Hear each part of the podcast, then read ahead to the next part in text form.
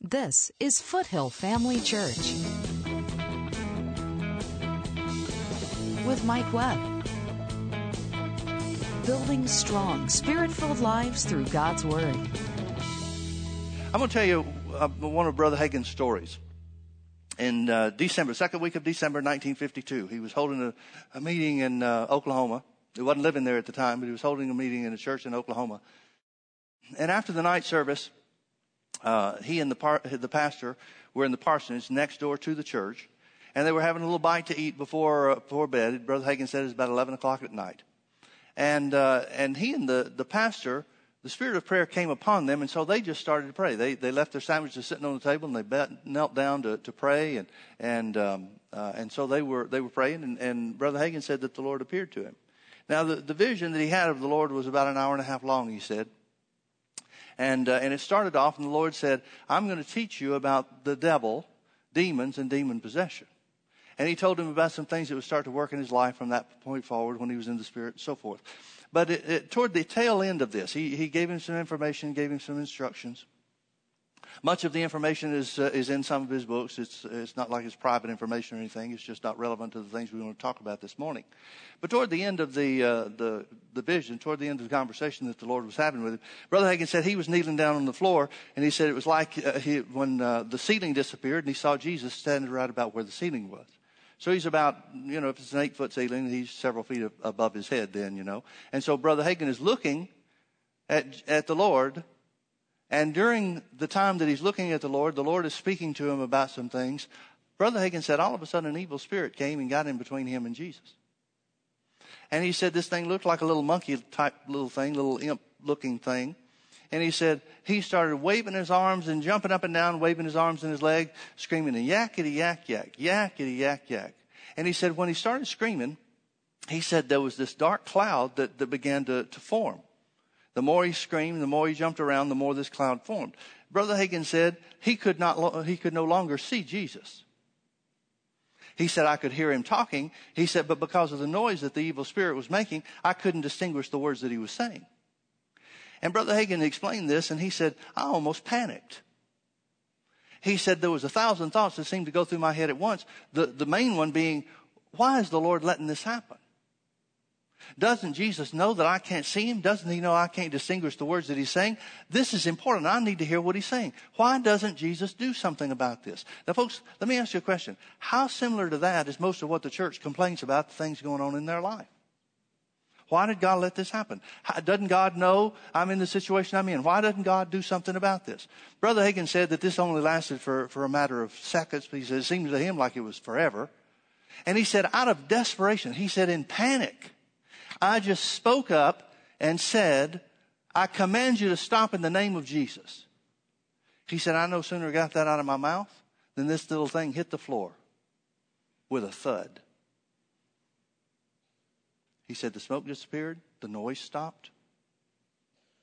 And this little thing answered back something like, well, I, I don't want to, but I know if you tell me to, I have to, or something like that. And Brother Hagin said to him, and not only that, but get out of here in the name of Jesus. And he said that thing shook and trembled when it was on the floor, and then when he told it to leave, it took off like a shot. And then the Lord spoke to him.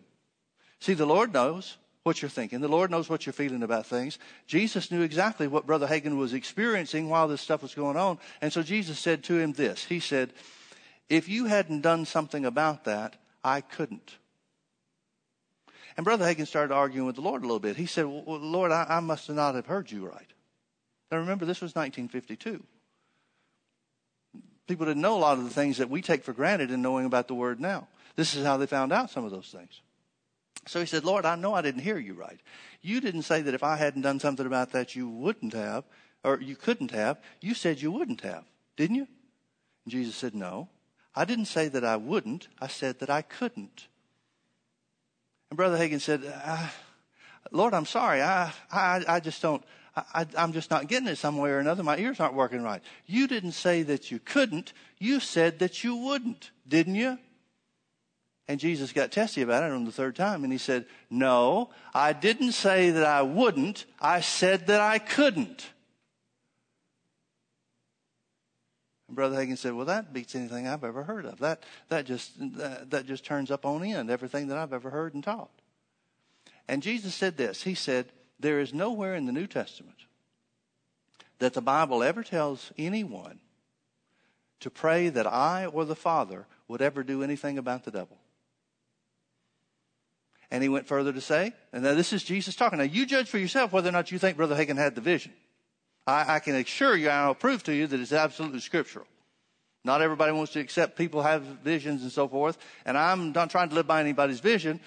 But if this really happened, and I believe it did, I knew Brother Hagin, I knew his character, I don't believe he'd lie about it. It's totally and completely scriptural. So the context or the teaching uh, involved in it is worth hearing because it's in line with the Bible. But if this really happened, if Jesus really said these things to him, please understand this is Jesus teaching us, the church, not just for Brother Hagin's personal use, but for him to tell other people and teach others as well. Him teaching us about what should and shouldn't be done relative to our prayers and how we deal with the devil. Then the Lord said this The Lord said, I told my people that they have authority over the devil and they're supposed to do something about him. And to pray to me or pray to the Father otherwise is totally uh, ineffective. And Brother Hagin stopped and he said, Now, wait a minute, Lord, Lord, I, I, I'm so glad that you appeared to me. I appreciate you telling me these things, but I can't accept a vision just because it's a vision. See, every supernatural thing's not from God. The devil does a lot of supernatural things, and some Christians are caught unawares. They don't know enough about the Bible to know how to judge the fruit of it. So he said, Lord, I can't accept that.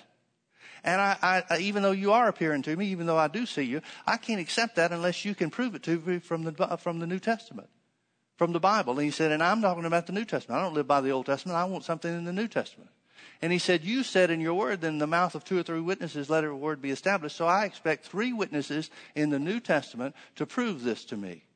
And Jesus smiled. Brother Hagin said, Jesus smiled and said, I'll go you one better. I'll give you four. And Brother Hagin said, Well, if there's anything like that in the New Testament, I don't know it because I've read the New Testament hundreds of times. He said, Jesus smiled again and said, Well, son, there's a lot in there you don't know. That's true for all of us, isn't it? So I'm going to give you the four references that Brother Hagin said Jesus gave him about dealing with the devil. You ready? Matthew chapter 28. First one Jesus said was Matthew chapter 28. Now, this one is not in the epistles, it's in the Gospels, but you'll see how it, how it uh, applies. This is after Jesus is raised from the dead. Verse 18, it said, And Jesus came and spake unto them, saying, All power, this word power, first word power is the word authority. All authority, literally, is given unto me in heaven and in earth. Notice verse 19. Go ye therefore and teach all nations, baptizing them in the name of the Father, the Son, and the Holy Ghost, teaching them to observe all things whatsoever I have commanded you, and lo, I am with you always, even until the ends of the earth. Then Brother Hagin said, The Lord told him this. He said, The Lord said, Now Mark's gospel concludes the things that I told him, told them. I told them, beginning in Mark chapter 16 and verse 15, Go ye into all the world and preach the gospel to every creature. He that believeth and is baptized shall be saved, but he that believeth not shall be damned. Verse 17, and these signs shall follow them that believe in my name. And these signs shall follow them that believe in my name. What's the first sign? They shall cast out devils. They shall cast out devils. They shall cast out devils. You can't cast out devils if you don't have authority over them, folks. He said, I immediately, Jesus said to Brother Hagin, I immediately conferred that authority on the earth to my disciples, and I told them that one of the first sign, the first sign that would accompany those that believe in my name is authority over the devil. It goes on to say they will cast out devils. They shall speak with new tongues. They shall take up serpents. And if they drink any deadly thing, it shall not hurt them. They shall lay hands on the sick and they shall recover them. They shall recover. The sick shall recover. Brother Hagin said that the Lord told him this. He said, I told them to cast out devils. I didn't tell them to pray that I would. You ever looked at the times where uh, where the Bible talks about the disciples, the apostles healed the sick? Now, we always try to put it over on God. We say, well, God used them. God used them, but God really healed the sick. But the fact is, the Bible says they healed the sick.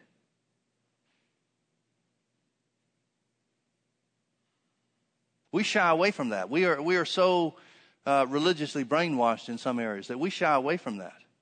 And in so doing, we're denying the very authority that Jesus has given us. Now, don't get me wrong. I'm not saying that anybody has in and of themselves the power to heal.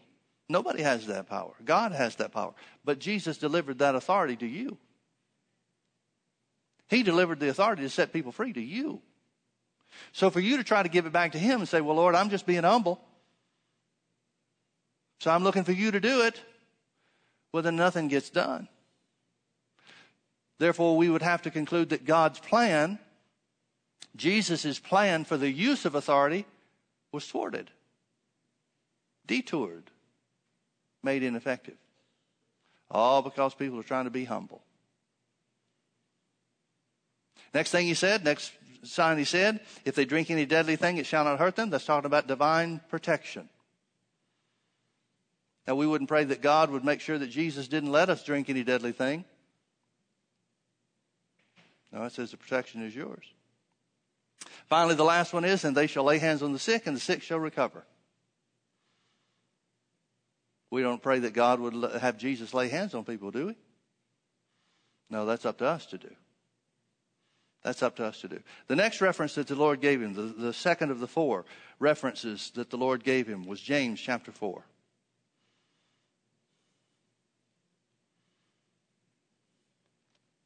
James chapter 4, verse 7.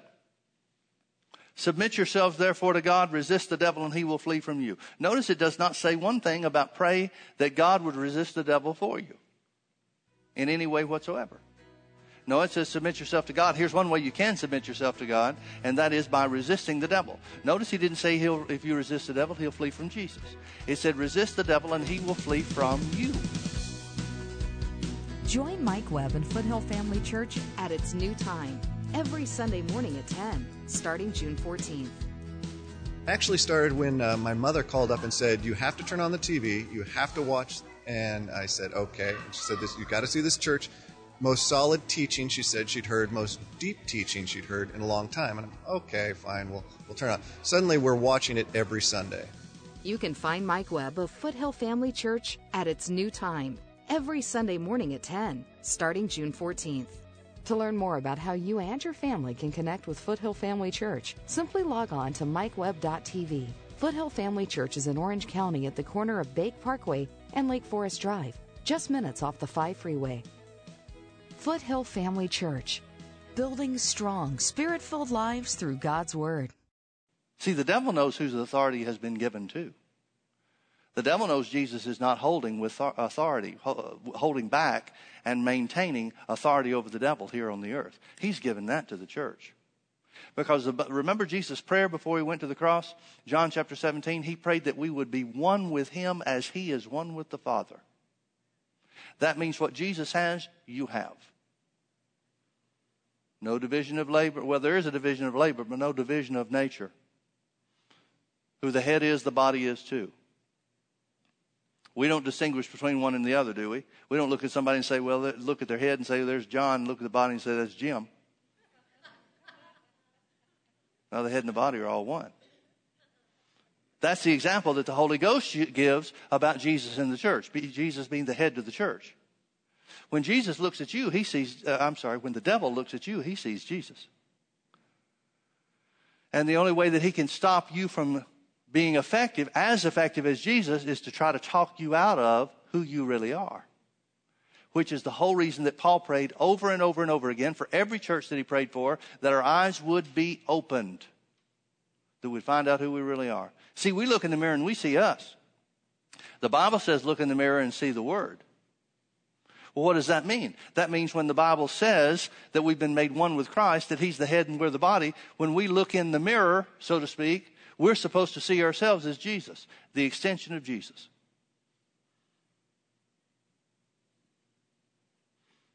Submit yourselves, therefore, to God. Resist the devil, and he will flee from you. Now, here's the problem that some people have. They'll say, Well, Pastor Mike, I told the devil to go, and he didn't go.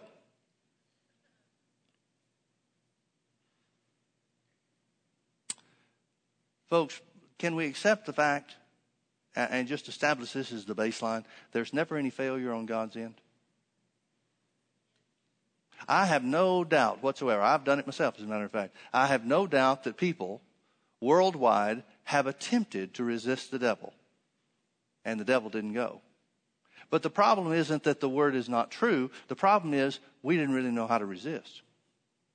The problem is we didn't work things on our end. Jesus said, in referring to James chapter 4, that the devil will respond and run from you.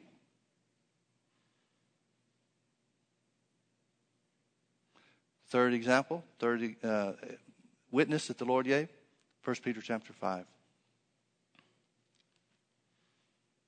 1 Peter chapter 5, verse 8. Be sober, be vigilant. Sober, I, I always love the word sober. Every time it's used in the New Testament, we, the only time that I know of in, uh, in uh, modern language that we, or our Western language, that we use the word sober is in relation to sobriety, meaning uh, not being drunk or something like that. But the word sober comes from the root word meaning not moved by emotion. Not moved by emotion. Sober means to think clearly, no matter how you feel. Sober means to have the right point of view, the right perspective, no matter what is going on around you or how it's affecting your emotions one way or the other. And folks, I would submit to you that being sober minded is the key to spiritual growth and strength. It's everything about faith. Faith is not moved, real Bible faith is not moved by what it feels. It's moved by what it believes and knows to be true from the Word. So, what does that mean? That means you're going to have to think past your emotions so that you hold steady to that which is true instead of that how the, the things that you feel and the circumstances around you. That's what he's saying. Be sober, be vigilant. Vigilant means on guard. So think soberly. Think not moved by your emotions. Don't let your emotions rule you. Emotions are great things. I rejoice in those uh, with those of you that have them. But they're lousy guides. Be sober, be vigilant. Because, here's why you need to be sober and vigilant. Because your adversary, the devil, as a roaring lion. Please notice it does not say that he is a roaring lion. It says as a roaring lion. Well, what does he mean? God saying Jesus, uh, uh, the Holy Spirit is saying through Peter that the devil is like a lion. Well, how is he like a lion? He makes a lot of noise. He doesn't say as a devouring lion. He doesn't say as a sharp toothed lion. He says, as a roaring lion. A roar is noise. That's what the devil does. And that's one of the ways he tries to affect your emotions, which is why you have to think soberly to avoid the noise that the devil tries to create. Be sober, be vigilant, because your adversary, the devil, as a roaring lion, walketh about, seeking whom he may devour. Not, notice it does not say the devil walks around picking people off and chewing them up. It says that he's on the lookout for who he may devour. It doesn't say who he can devour, who he may devour. Big difference in can and may. Can has to do with ability. May has to do with permission. Be sober, be vigilant, because your adversary, the devil, as a roaring lion, walketh about seeking whom he may devour. He's looking for who will give him permission. That's why he has to look. So what are we to do about this? Since it's, uh, I mean, if the devil was the one that made the decision about what happens in your life, he's not seeking permission on anything. He's just going to do whatever he's going to do. Tough luck for you. But what does the Bible say to, for us to do about this adversary that's looking for permission to destroy and devour people? Notice the next verse, verse 9. Whom, meaning, here's what you do about the devil, resist steadfast in the faith. Now, if the devil had the power to eat you up whenever he wanted to, what good is resisting him in the faith going to do? None whatsoever. The truth is, you're the one that decides, not him. And that's exactly what the experience Brother Hagin had with the Lord when the Lord said, if you hadn't done something about that evil spirit, I couldn't have. He was thinking, why did the Lord allow this? Doesn't Jesus know the situation I'm in? Doesn't he know I need to hear what he's saying? Why is he letting this happen? We, so many times Christians have gotten to the place where they don't accuse God of doing it, but just kind of lay it off on Him like, well, He let it happen. When in reality, the reason so many things happen in our lives is because we let it happen. Because we're the one that's been given authority over it, not Jesus. Are you still out there? Whom resist steadfast in the faith, knowing that the same afflictions are accomplished in your brethren that are in the world. In other words, he's saying because we all deal with the same trouble, the same issues, the same difficulties in life. So resist them in the faith. Steadfast, uh, Amplified says, steadfast in your faith.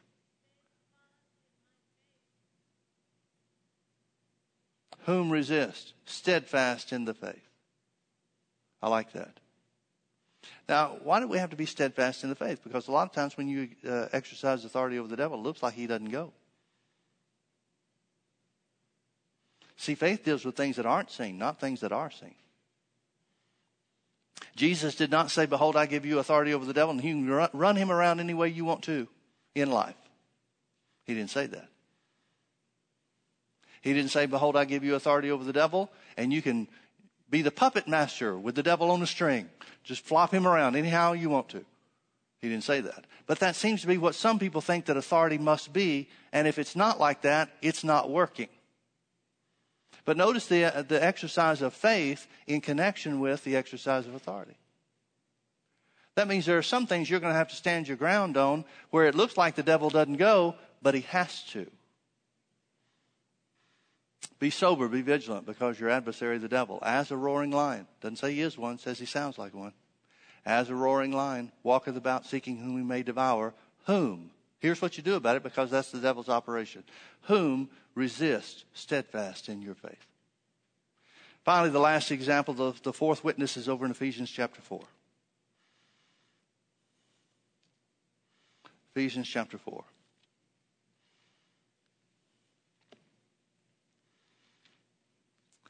Now, Jesus was a witness, the first witness.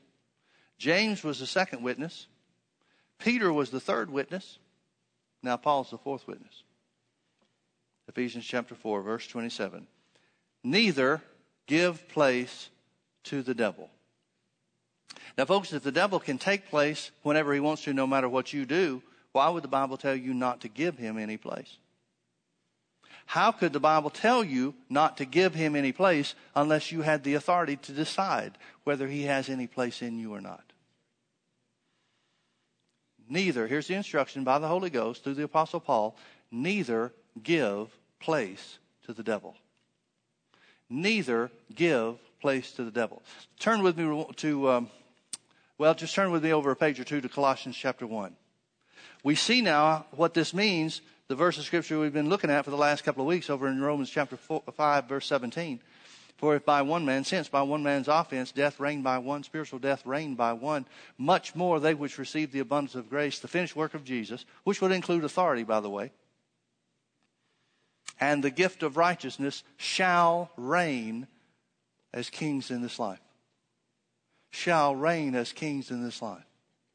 Shall reign as kings in this life. Notice Colossians chapter 1 verse 13. This is speaking of Jesus, or God, through the work of Jesus, who has delivered us from the power of darkness. From the power of darkness. Let me read this to you from another translation. Uh, let me get it here real quick. From the Amplified, it says this The Father has delivered and drawn us to Himself out of the control and the dominion of darkness, out of the control and the dominion of darkness, and has transferred us into the kingdom of, his, of the Son of His love. The Jewish Bible says He has rescued us from the domain of darkness. This word, by the way, this word uh, uh, power of, uh, of darkness in verse 13, this word power is the word authority who has delivered us from the authority of darkness and translated. To translate means to take somebody out of one place and place, put them into another place. Philip was translated from one place to the next place. He was translated from talking to the Ethiopian eunuch there and baptizing him in a pool of water, and he found himself in a nearby city next. He was translated from one place to the next taken out of one condition, placed into another condition. The condition that God took you out of was under the bondage of, of spiritual death. And he translated you into the kingdom of his dear son. Now, what is the kingdom of his dear son? Well, it includes authority over the devil. Look with me over to Romans chapter 6. Romans chapter 6. Notice verse 14. for sin shall not have dominion over you. Another translation says, well, let me get this from some uh, other translations and show you. One translation says, For sin shall not any longer exert dominion over you, since you now, since now you are not under the law as slaves, but under grace as subjects of God's favor and mercy. The Jewish Bible again says, For sin will not have authority over you, because you are not under legalism, but under grace. So here where it says, for sin shall no longer have dominion over you, it literally means you're no longer under the authority of spiritual death. Now what does that mean? Well, that means everything that's a product of spiritual death. Everything that came on the earth as a result of Adam's sin. Poverty, sickness, depression, anxiety, any other thing that you can mention. All those are a part of spiritual death. You're no longer under the authority of any of those things. That means if you resist the devil in the area of sickness, he'll flee from you. If you resist the uh, devil in the area of, of poverty or lack, he'll flee from you. If you resist the devil in the area of anxiety, he has to flee.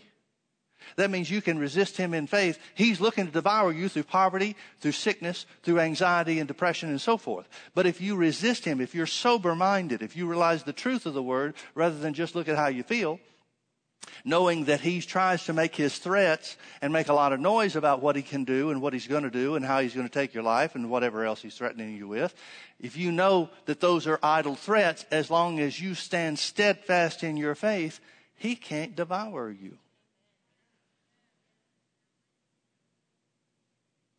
And any of those things you look to God to do for you, you're wasting your time.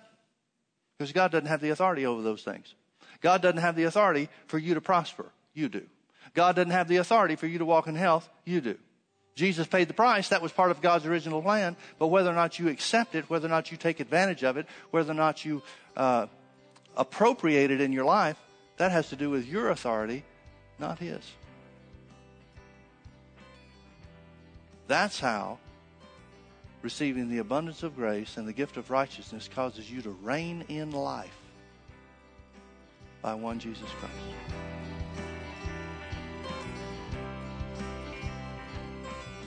One of the greatest aspects of our redemption through the sacrifice of our Lord Jesus Christ is the authority that was granted unto us over the enemy and over all of his works. But it's up to us to exercise that. Thanks for watching today. Come visit us at Foothill Family Church. This is Foothill Family Church with Mike Webb. What's he saying? He's saying the name of Jesus that I told you to heal the sick in is the key to the to authority over all the power of the enemy. A policeman stands in an intersection and holds up his hand and, and waves traffic one way and stops traffic the other way. Well, he doesn't have the power or the ability to stop even the smallest of the cars, but he has the authority. But we recognize the signs of his authority. The name of Jesus is the sign of our authority. Join us Sundays at 9:30 a.m. and 6 p.m. or Wednesdays at 7 p.m. Visit us online at mikewebb.tv. Foothill Family Church, building strong, spirit-filled lives through God's Word.